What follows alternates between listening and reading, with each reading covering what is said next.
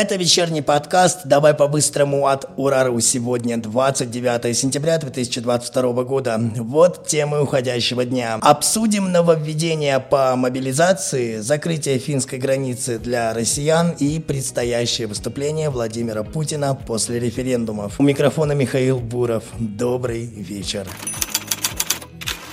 Итак, в Госдуме предложили ввести квоты на бронь от мобилизации для всех предприятий. С таким предложением выступил депутат от ЛДПР Владимир Кошелев. Он приводит в пример время Великой Отечественной войны. По его словам, тогда, так скажем, бронированными были 47% москвичей мужчин, а в среднем на предприятиях страны до 25%.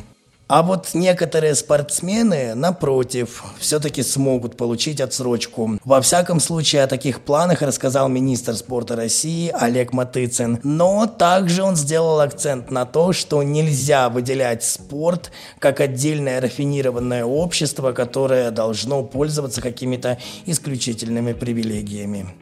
Впрочем, есть еще несколько нововведений по мобилизации. Вот, например, глава Комитета Госдумы по финансовому рынку Анатолий Аксаков заявил, что в парламенте планируют запретить близким родственникам мобилизованных забирать их вклады в банках. А Свердловский военком Сергей Черков уточнил список заболеваний, при которых освободят от мобилизации. Вот вам целый список. Среди них заболевания крови, гемофилия, лейкоз, ишемическая болезнь и врожденный порог сердца, инсульт – психические расстройства, например, шизофрения, неврологические заболевания, к примеру, эпилепсия, нарушения и патологии центральной нервной системы и органов дыхания. Также отсрочка дается при наличии кишечных инфекций или хронических ВИЧ и гепатита. Служба противопоказана при бронхиальной астме, пневмонии, туберкулезе, обострении хронических гастритов, нарушениях зубочелюстной и мочевыделительной системы, почечной недостаточности, патологии позвоночника, плоскостопии и сколиозы, болезни слуха, глаукоме, астигматизме и слепоте. Но стоит отметить, что эти болезни должны быть достаточной степени тяжести, а вот это уже решает медицинская комиссия. А сейчас давайте обсудим вот такую тему. Финляндия ввела запрет на въезд в страну для граждан России. Он будет введен с завтрашнего дня. Некоторые источники сообщают, что 17 тысяч россиян пересекли границу с Финляндией в минувшие выходные. Сейчас на границе просто огромные очереди, длиннее, чем с начала пандемии.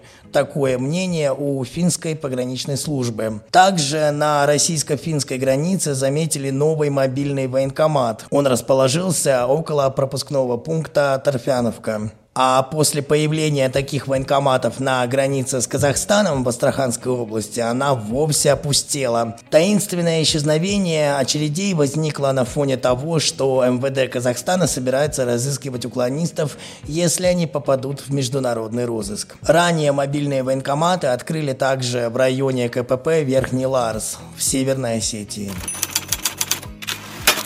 Последняя тема, которую мы обсудим, не касается мобилизации, но она также важна для России. Уже завтра днем в Георгиевском зале Кремля состоится подписание договоров о вступлении новых территорий, а сразу после объемное выступление президента Путина. Эта речь не будет адресована Федеральному собранию, послание парламенту состоится позже. При этом пресс-секретарь Дмитрий Песков рассказал журналистам, что Россия примет все четыре новые территории. Депутаты от этих областей будут включены в состав Российской Госдумы, но не раньше, чем через четыре года.